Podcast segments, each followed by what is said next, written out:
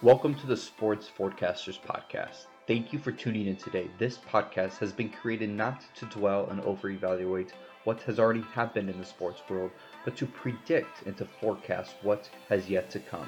From game picks to draft picks, and from trades to free agent signings, we will let you know what happens before it happens. Your hosts, Nick and Nate, will evaluate, study, and understand sports patterns, tendencies, and nuances to better prepare you on what to expect. Just like Weatherman, but way more accurate. So if you like to pick games or you simply just want to be in the know before anybody else, you are in the right place. Enjoy the show.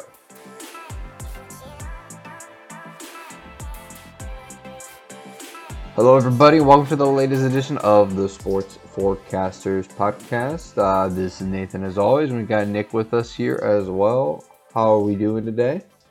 Well, hitting the midpoint of the NFL season or fairly close to it, and now we're looking to see who's rising, who's sliding, who's just somewhere in between.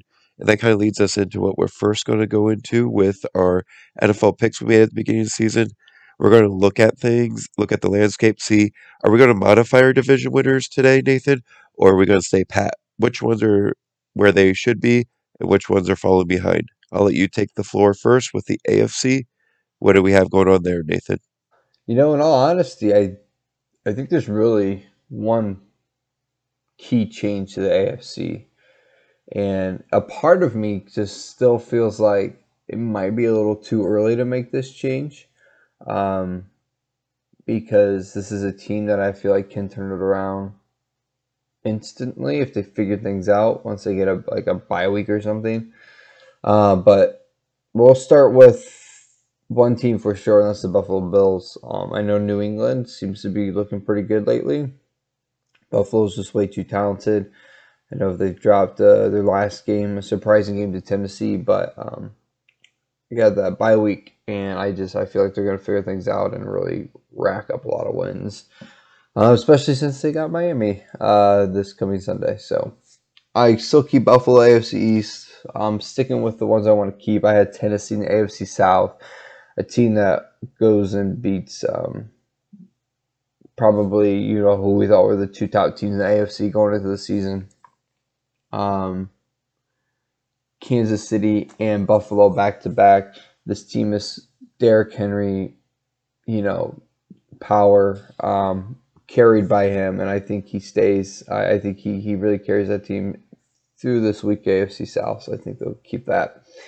I think in the AFC North, things get a little bit tricky. Um, Cleveland certainly got hit with the injury bug, um, and it may derail them. Um, it certainly has. Um, a couple weeks ago, um, especially on the defensive side. So I'm really curious to see how things shape out here. Um, I think whether it's Baker or Case Keenum at quarterback, it doesn't matter in my opinion. So I'm I'm not really looking at that area. I'm more looking at the defensive side of the ball. That's what it concerns me with the injury bug.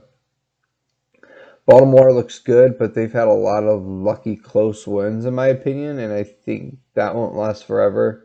Um, we saw them really struggle um, against the Chargers, so um, I just I feel like this is a team that is still up and down, so I'm not gonna I'm not gonna make the change quite yet. I'm gonna actually stick with Cleveland still. There's still a lot of games left, I th- and Cleveland still plays Baltimore twice.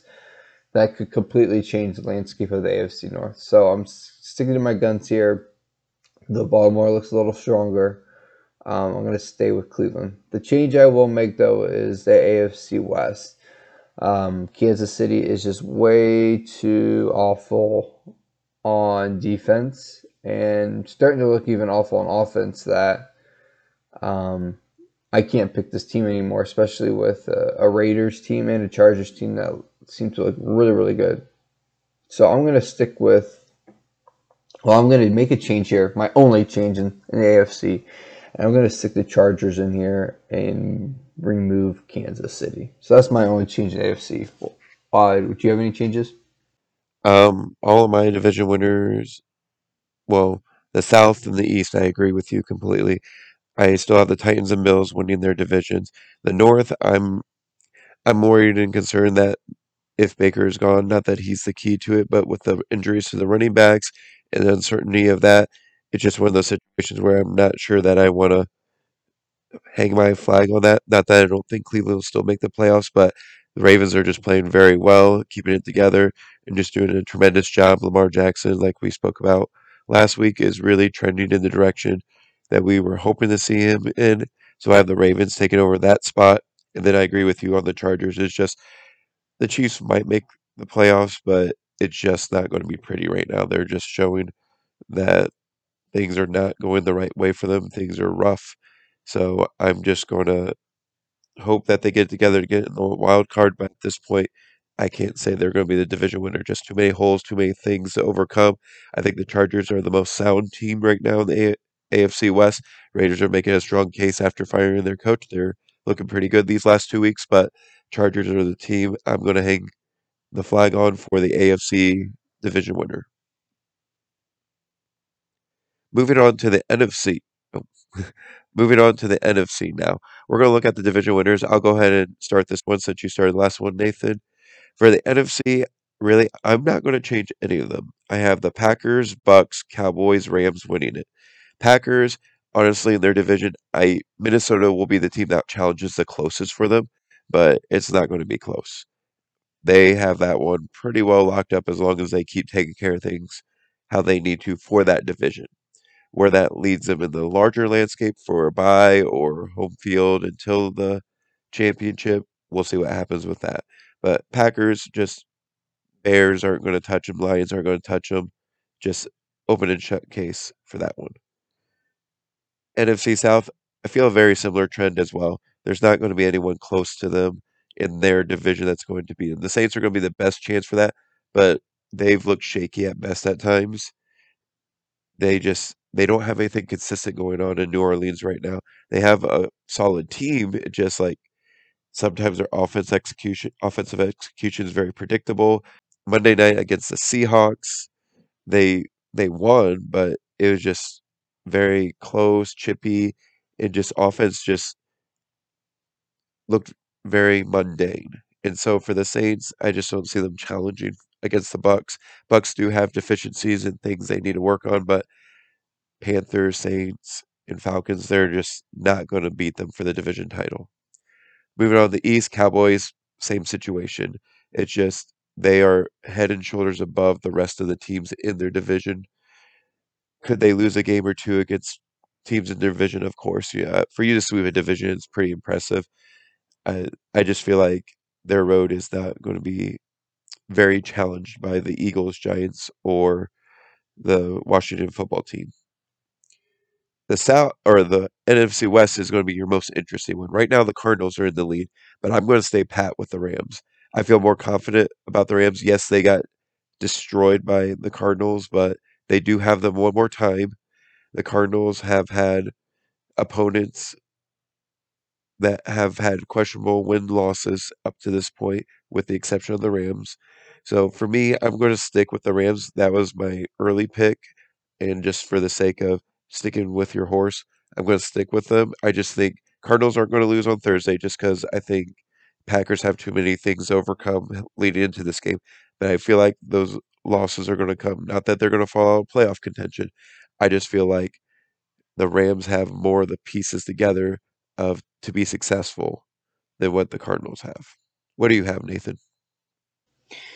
Well, we both have the same division winners Tampa Bay, Green Bay, Los Angeles, and Dallas. Um, and I'm with you. I there's no reason to change any of those. Three of those four seem already guaranteed. The one, as you mentioned, the AFC, the NFC West, excuse me, seems to be still in question. I mean, obviously Arizona leads, but I agree with you. I think there's there's yet there's a drop off that's going to happen there. Um, I feel like that's a team. Not to make excuses for them. I think they are pretty good, um, but have dealt with you know very little injury issues and things like that. They now they did get COVID. Their their coaching staff did, and they still won with that. But now you see J.J. Watt out for the season. Um, once again, the story of his life.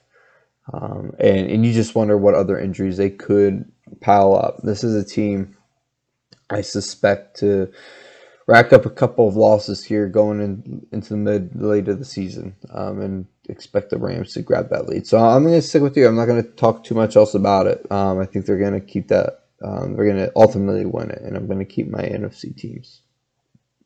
So let's move on to our weekly picks here and our weekly competition. Last week, man, we did excellent. Both of us, um, we both scored six points. That's I mean, you nailed all but one. Um, I've nailed all but two of our picks, but since I, my walk card was a money line, I got that extra point. So we tied six to six. So we started off a little shaky, but you still have a four point lead on me. So the first four weeks, you beat me by one each week.